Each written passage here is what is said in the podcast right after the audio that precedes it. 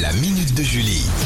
Alors Julie, deux chefs angevins mettent le savoir-faire français à l'honneur dans le monde. Oui, cocorico Il y a quelques jours au Japon se sont tenus les championnats du monde de sushi. Notre pays était représenté par quatre chefs, dont Michael Pancard, Ah. champion de France en titre.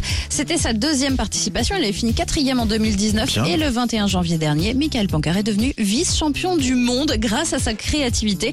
Ah alors, alors, il faut savoir que les Japonais ne participent pas à la compétition parce Ah, que c'est organisé par le gouvernement.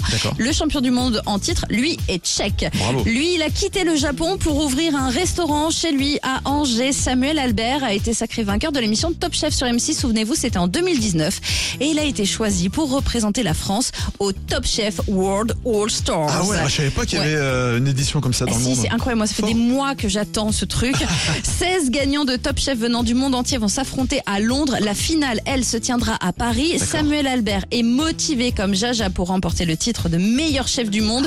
L'émission sera diffusée aux États-Unis dès le 9 mars. On espère pouvoir la regarder en France. Ah bah il y aura bien moyen, c'est sûr. Il faut Et il faut l'encourager euh, ce chef évidemment. Samuel Albert. Ah ouais, lui d'en faire des très bonnes des crêpes, hein, j'en suis sûr. hein. Ça c'est sûr, en ce jour de chandeleur. On rivalise pas à côté de lui. Merci Julie. La minute de Julie à retrouver sur alouette.fr chaque jour. Euh, Louane arrive pour la suite, juste après Wham sur Alouette.